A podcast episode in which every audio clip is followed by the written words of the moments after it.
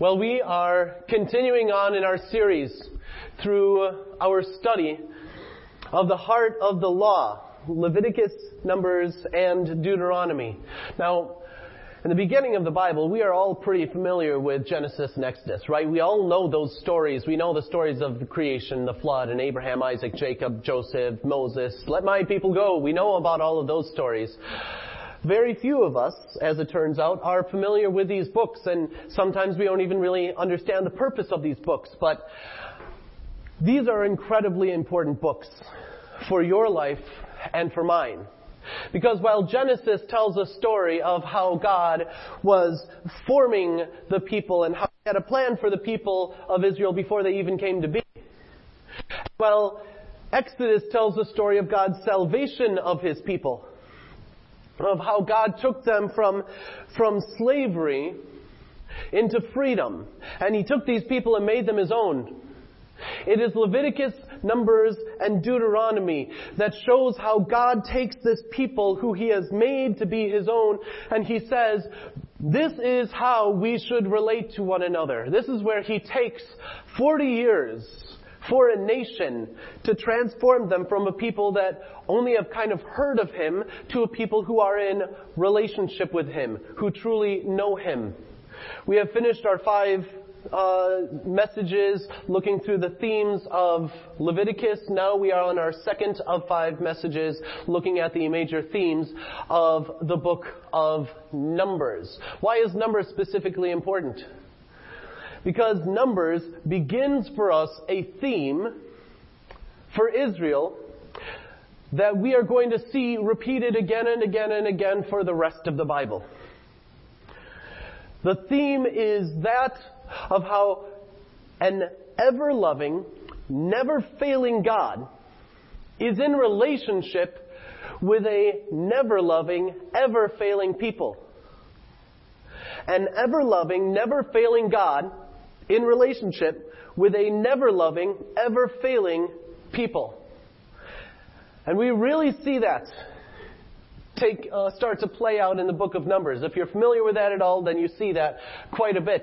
Now, with Numbers, you see a lot of Israel's rebellion and a great deal of discipline from God. And we're going to be seeing that today. So I need us to understand that there's two sides to the coin of a never loving ever failing people relating to an ever loving, never failing God. The first side of the coin is that no matter how faithful God is to Israel, the people still rebel. Again and again and again, they rebel against God. That's kind of a negative way to look at it, isn't it? Sorry. That's kind of rude, but it happens. Don't worry, I sanitize afterwards. The other way that we can look at this is to say that no matter how rebellious Israel is, God is always faithful to his people. And some of us might look at the, the book through one lens, some of us might try to look through it through another lens, but the fact is we need to understand it from both because they are two sides of the same coin. Yet, even though one happens, the other happens. We see both of those. The book of Numbers is a downward progression for the most part. The end of Leviticus shows how God has set things up and said this is how things should be. And as soon as they leave Sinai, they get off to a bad start. And then there is an incident that happens at Kadesh Barnea, which we're going to look at next week. You might not know what that place means. You will as of next week, and hopefully it will stick with you for the rest of your life. And after Kadesh Barnea, they continue to be a rebellious people. And yet, God remains faithful to them through it all. Today we're going to be looking at Numbers chapter 11 through 12 and seeing a bad start. And because, and as we look through this, it's going to be one and a half chapters, about 50 verses that this section is. And as we look through this, uh, we're going to see four separate incidents of struggle within the nation of Israel and God's response to it. We're going to see the warning against complaint. We're going to see the dark side of nostalgia. We're going to see the risk of burnout. We're going to see the danger of selfish ambition. Now, there's no specific reason why I've picked today to talk to you guys, and if if you guys have just recently come back from snowbirding, I'm sorry. Like, I have not planned this out. I promise you. Like, this is how things were were going to be because this is our progression through. But it is the Bible, and we are going to be working through it because it is God breathed and useful for teaching, rebuking, correcting, and training in righteousness. What we're going to be doing as we walk through this is a little different than normal. Uh, because it's only one and a half chapters, and not me trying to summarize eight chapters, I'm going to let the Bible speak primarily for itself. We're going to do a, a great deal of reading today, which means I'm going to be doing a great deal of water drinking to dry, to wet my throat again. And we're going to be just kind of interspersing little tiny bite-sized lessons every once in a while through here. Just, uh, just kind of pull ourselves out, get some perspective before we dive back in. And then at the end, we're going to say, well, that's a whole lot of interesting things that happen. What connects them to each other and why does this matter for my life? So if you have your Bibles, you can go ahead and turn in it to Numbers chapter 11. We are not actually going to have the verses on the screen this time. Uh, so if you have a Bible with you, whether a, a physical Bible or if you have it on your phone, then you can go ahead and we will read through this, these chapters right now. Starting with Numbers chapter 11, verses 1 through 3. You can read along or you can listen along. By the way, as a quick note, uh, when you, whenever you see the words uh, Lord or God in all capitals, capital L, capital O, capital R, capital D, that is the personal name of God that everyone refers to him. When God spoke to Moses at the burning bush and Moses said, "What's your name?" God said, Ehyeh, Asher Ehyeh means I am who I am, or I will be who I will be. And that's God referring to himself in first person. Every time that he's referred to after that, he's called Yahweh. Y-H-W-H. They take out the vowels from there. And uh, the way that that's more directly translated is He is. So whenever you see that, I'm going to be calling him by his personal name, Yahweh, uh, as it's written in there just so you're not surprised. All right, Numbers chapter 11, starting in verse 1. When the people complained, it displeased Yahweh. When Yahweh heard it, his anger burned. So the fire of Yahweh burned among them and consumed some of the outer parts of the camp. When the people cried to Moses, he prayed to Yahweh and the fire died out. So he called the name of that place Taberah, which means burning, because there the fire of Yahweh burned among them. Not going to stick around for a lot of, of, big, long messages for each of these sections because I want to value your time. But the bite-sized lesson that we can get out of this, number one, is when God leads and provides for you, be careful to avoid grumbling about what He isn't giving. When God leads and provides for you, be careful to avoid grumbling about what He isn't giving. All right, let's keep going, starting in verse 4. Now the mixed multitude who were among them craved more desirable foods. So the Israelites wept again and said, If only we had meat to eat. We remember the fish we used to eat freely in Egypt. The cucumbers, the melons, the leeks, the onions, the garlic. But now we're all dried up and there's nothing at all before us except this manna. Now, the manna, this is still in the Bible, was like coriander seed, the little tiny seeds that you find. And its color was the color of bdellium, brown. And its people, the people went out and gathered it and ground it with mills or pounded it in mortars. They baked it in pans and made cakes of it. It tasted like fresh olive oil. And when the dew came down on the camp in the night, the manna fell with it. So here we see God's miraculous provision and the people's response. And our bite-sized lesson number two that we can take away is already gone. Hear how they were saying, well, let's return to Egypt. Wasn't it so great in Egypt? Be wary of longing to return to the good old days. Selective memory is real. Choosing to only think about what was better back then and not think about where God has led you. Selective memory is real and it can be harmful. Keep going. Verse 10.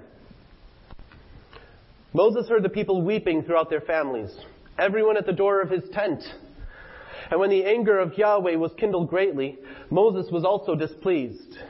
And Moses said to Yahweh, Why have you afflicted your servant? Why have I not found favor in your sight that you lay this burden of this entire people on me? Did I conceive this entire people? Did I give birth to them that you should say to me, carry them in your arms as a foster bears a nursing, foster father bears a nursing child to the land which you swore to their fathers? From where shall I get meat to give to this entire people? For they cry to me, give us meat that we may eat. I'm not able to bear the, the, this entire people alone because it's too heavy for me. But if you are going to deal with me like this, Moses says, then kill me immediately. If I have found favor in your sight, then don't let me see my trouble. Whew.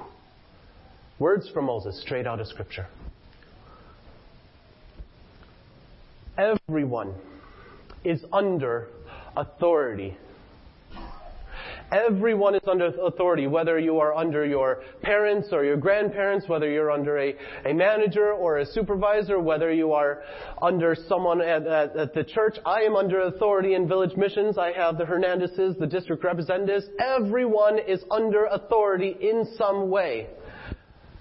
And so the bite-sized lesson number three we can get out of this is you who are under the authority of someone else can make the life of the person who is tasked with leadership over you either make their life either a joy or a burden. And for the Israelites, standing at the doors of their tents, not quietly saying, oh, this is so hard inside, but standing and calling out to their neighbors and saying, hey, isn't life terrible? As Moses would walk past, they were making his life itself a burden. How does God respond? Verse 16. Yahweh said to Moses, Gather to me seventy men of the elders of Israel, whom you know are elders of the people and officials over them. Bring them to the tent of meeting. Let them take their position there with you. Then I will come down and speak with you there, and I will take part of the Spirit that's on you and will put it on them, and they will bear some of the burden of the people with you, so that you do not have to bear it all by yourself. And say to the people, Sanctify yourselves for tomorrow and you will eat meat. For you have wept in the hearing of Yahweh, saying, Who will give us meat? For life was good for us in Egypt. Therefore, God telling Moses to say this, Yahweh will give you meat, and you will eat. You will eat not just one day, nor two days, nor five days, nor ten days, nor twenty days, but a whole month until it comes out your nostrils and makes you sick because you despise Yahweh, who is among you, and have wept before him, saying, Why did we ever come out of Egypt? Ooh, these are hard words, aren't they? Have you read those before? All problems find their solution in God's provision, not in our independent strength. Moses needed to hear that because he thought that he had to bear the burden alone, and God said, You don't. I will provide for you. The people thought that they needed provision and they were complaining that they couldn't do that, and God said, I will provide for you. This is what we can take out of this. Let's keep going. Verse 21. Moses said, The people around me are 600,000 on foot, but you say I'll give them meat for they may eat for a whole month? Would they have enough if the flocks and herds were slaughtered for them? If all the fish of the sea were caught for them, would they have enough? And Yahweh said to Moses, Is the Lord's hand shortened, Yahweh's hand? Now you will see whether my word to you will come true or not. What can we take out of this quick lesson? That even the most mature believers, even the most mature Christians, can lose perspective and forget God's love, power, and faithfulness.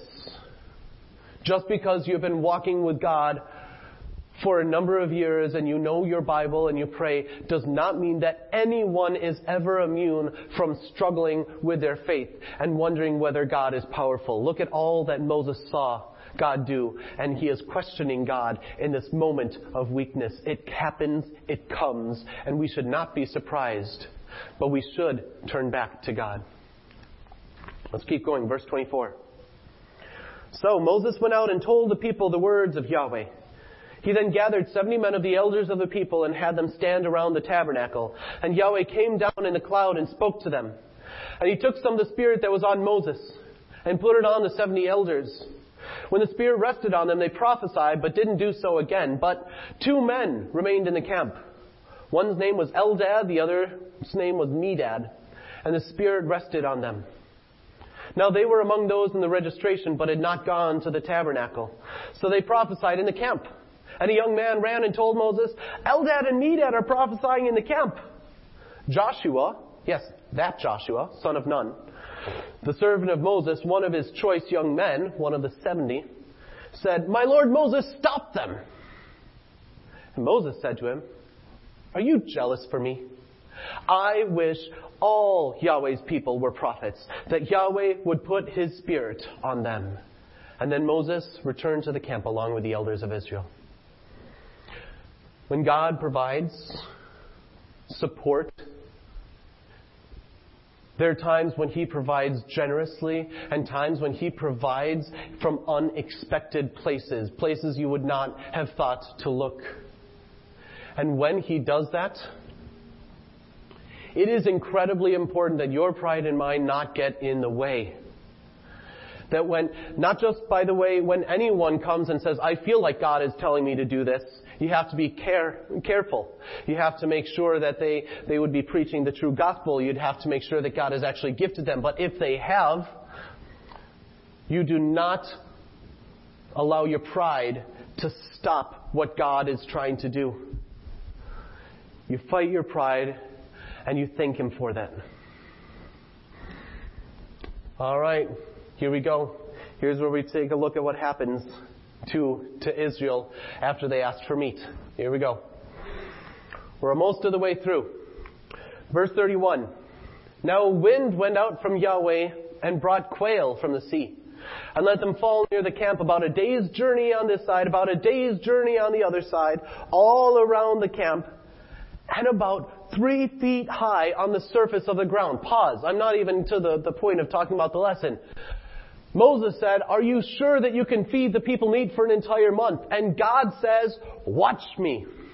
You know how far it takes a person to journey about a day? At least several miles if like they're taking it easy.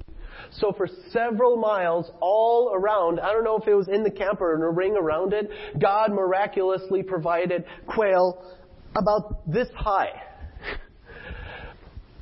Berean is about four feet tall. It would come up to his neck. That is what he did. That's just amazing. Why do we not talk about that miracle more? We're so stuck on the Red Sea, we forget about the quail. Uh, maybe because what comes next. Uh, verse 32. The people stayed up all that day and all that night and all the next day and gathered the quail. The one who gathered the least gathered ten homers. That's two thousand liters. That's ten five gallon buckets for the person, more than for the person who gathered the least. And they spread them out for themselves all around the camp. But, while the meat was still between their teeth before they chewed it, the anger of Yahweh burned against the people, and Yahweh struck the people with a very great plague. So the name of that place was called Kibroth Hattaavah, which means graves of lust. Because there they buried the people that craved different food. The people traveled from Kibroth Hattaavah to Hazeroth, which means settlement, and they stayed at Hazeroth. This is the same God of grace who came down and died for us to save us from our sins. This is the very same God but what he was doing was he was teaching Israel a lesson about how to relate to him. And there is a warning in here for you and for me. You may have a time where you start to complain about what God is doing and say you wish God had done things differently and you may turn bitter in your complaint and then suddenly find that almost as a miracle, what you had been complaining about gets taken away or what you've been complaining about not having gets given to you. When that happens, even if it is from God, be careful, be wary. Because God's provision might be judgment more than blessing. We have a saying that is, is pretty familiar to us, which tells pretty much the same thing, don't we? Be careful what you wish for. Anyone? Because it just might get it all, and then something you don't want, right? We're going to keep going. Chapter 12. Then, then, after all of this, Miriam and Aaron spoke against Moses because of the Cushite woman he had married, for he had married an Ethiopian woman. They said, Has Yahweh only spoken through Moses? Has he not also spoken through us? And Yahweh heard it. Now the man Moses was very humble, more so than any man on the face of the earth. And that, by the way, just makes me laugh because Moses wrote this book. so it's, it's, funny that he said he was the most humble man on the face of the earth. It's kind of like when I like to say uh, that my my greatness is only surpassed by my humility. But when I say it, it's a joke. Moses actually wrote it as uh, from the Spirit, so we can actually say it's true. Anyways, side note, verse four. Yahweh spoke immediately to Moses, Aaron, and Miriam. The three of you come to the tent of meeting. oh So the three of them went. And Yahweh came down in a pillar of cloud and stood at the entrance of the tent. He then called Aaron and Miriam, and they both came forward. Yahweh said, Hear my words. If there is a prophet among you, I, Yahweh, will make myself known to him in a vision. I will speak with him in a dream. Yet my servant Moses is not like this. He is faithful in all my house. With him I will speak face to face, openly and not in riddles. He will see the form of Yahweh. Why then were you not afraid to speak against my servant Moses?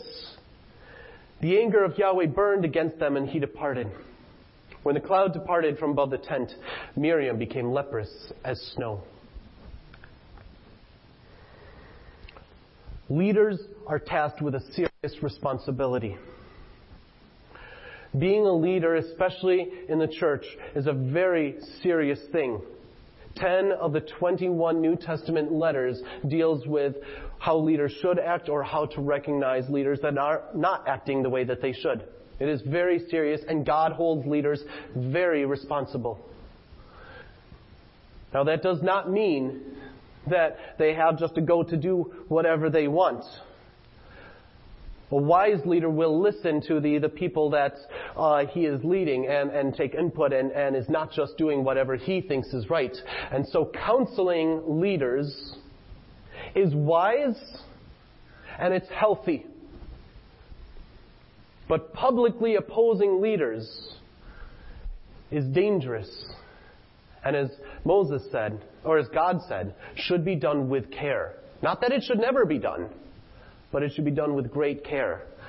They were doing this out in the open, and God said, let's take it into the tent of meeting, into a private place where it will be dealt with. Let's keep going. Verse 10b, oh, it's giving you the, the lesson before I've read it. Ah, oh, shoot. I hope you didn't read that. Spoiler alert. Then Aaron looked at Miriam, and she was leprous. So Aaron said to Moses, Oh my Lord, please don't hold this sin against us in which we have acted foolishly and have sinned. Don't let her be like, ah, it's in the Bible, but I'm going to let you read it yourself because it's kind of a difficult insult that Aaron makes against the way that Miriam looks. So go ahead. It's in Numbers chapter 12, verse 13, verse 12, if, if you really want to see it. Then Moses cried to Yahweh, Heal her now, God. Yahweh said to Moses, if her father had only spit in her face, would she not have been disgraced for seven days? Shut her out from the camp seven days, and afterwards she could be brought back in again. So Miriam was shut outside the camp for seven days, and the people didn't journey on until Miriam was brought back in. After that, the people moved on from Hazeroth and camped in the wilderness of Paran, which means dwelling of, of caverns or caves. And so here, from this, we see that when Aaron speaks to Moses, Moses says, Yeah, let, let's just take away the leprosy, God. Come on, do it now. And God says, No. There needs to be something that is done first.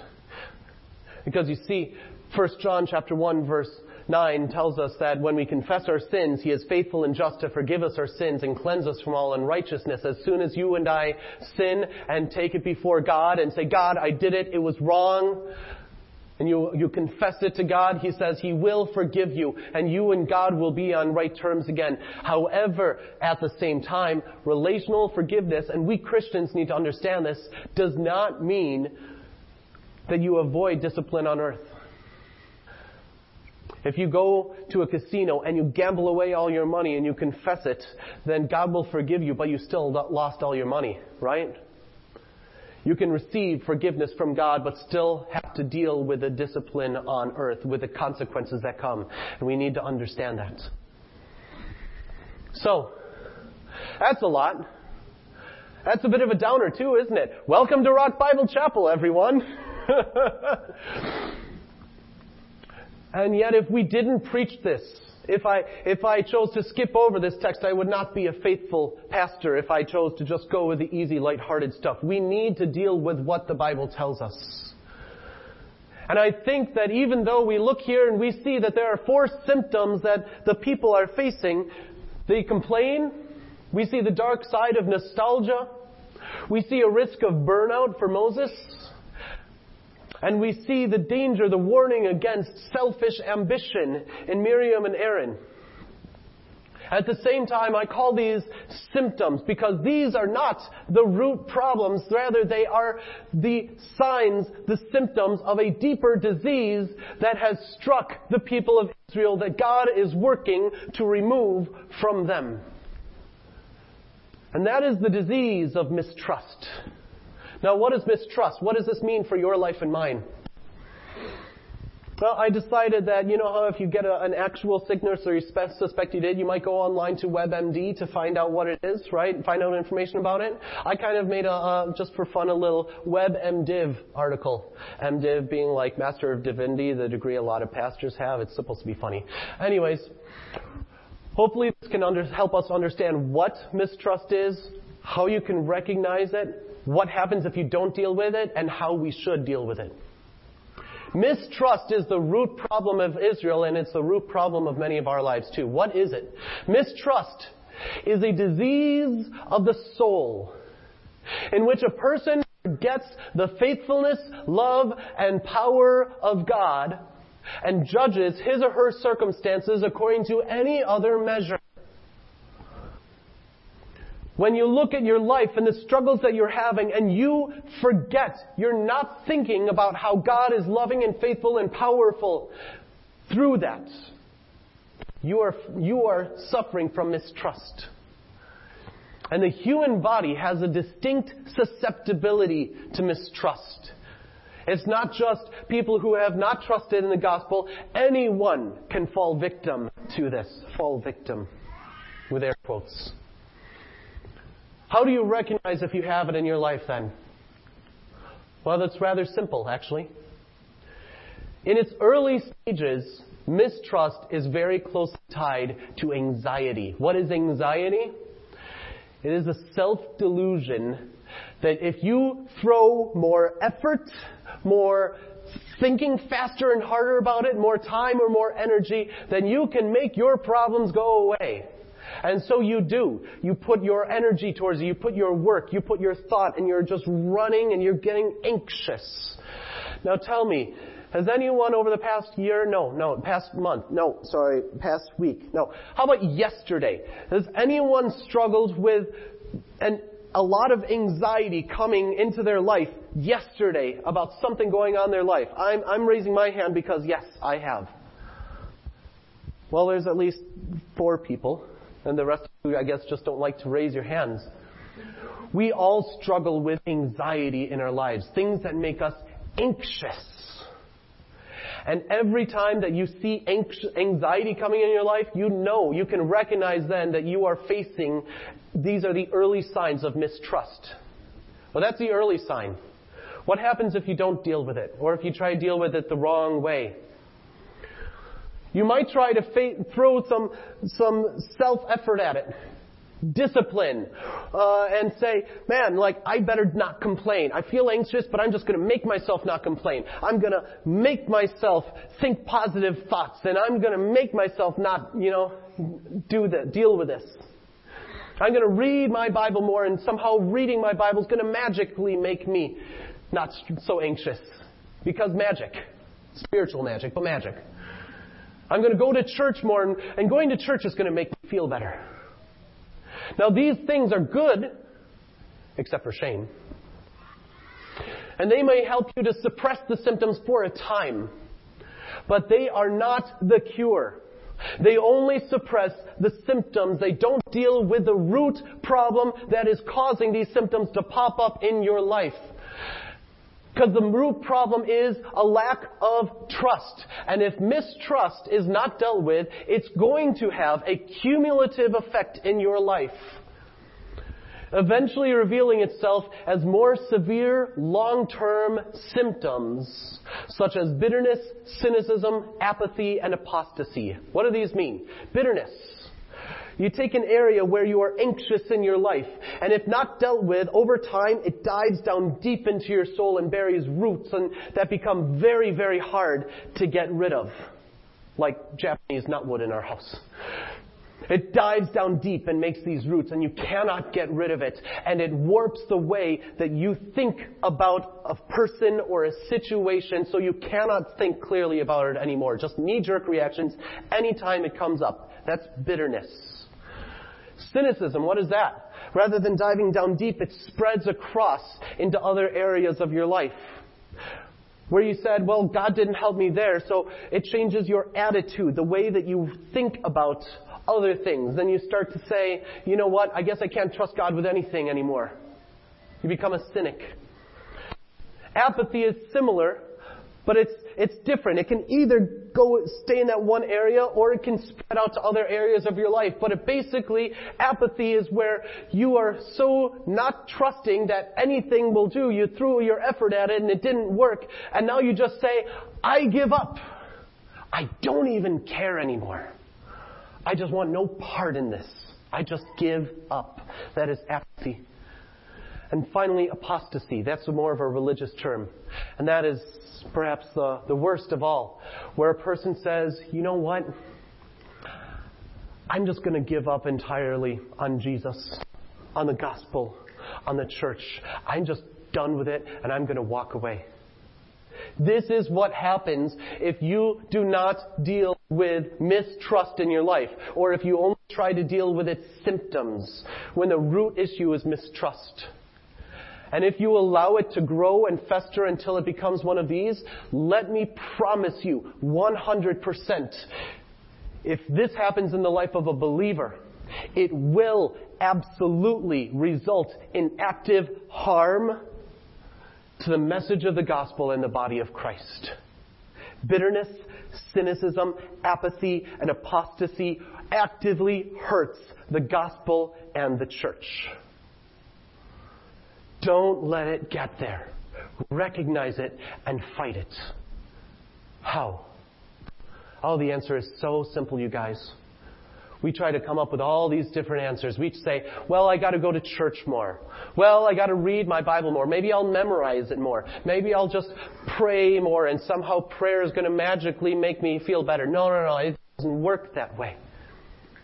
The only cure there is to when you are feeling anxiety and bitterness and cynicism and apathy and apostasy growing up in your life. The only cure there is, is to focus on the faithfulness, the love, and the power of God.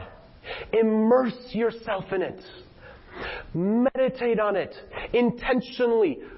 You may not be used to viewing your life through the eyes of the faithfulness of God. Get used to it. Do it on purpose. Do it deliberately. Change the way that you start to think about your world so you think about everything through the eyes of God's love for you, His power for you, and His faithfulness for you. And as you do, your life will change.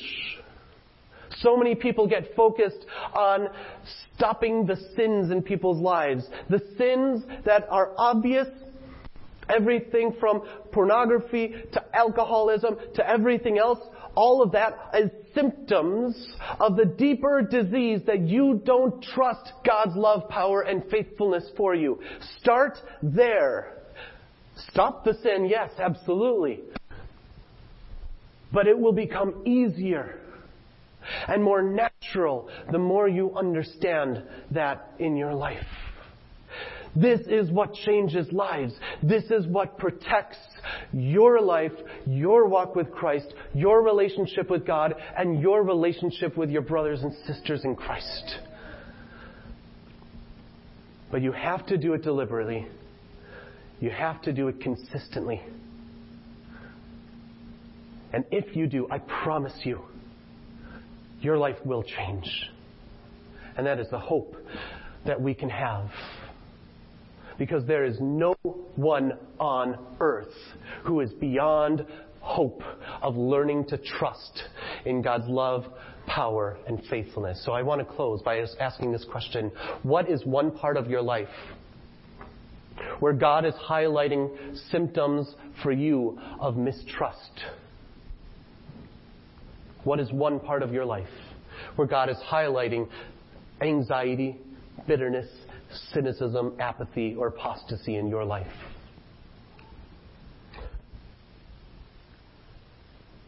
And then I don't want to ask you just one step. Are you willing to take two steps? How are you going to meditate on it? And how are you going to choose to live as if God is faithful, loving, and true and powerful on your behalf?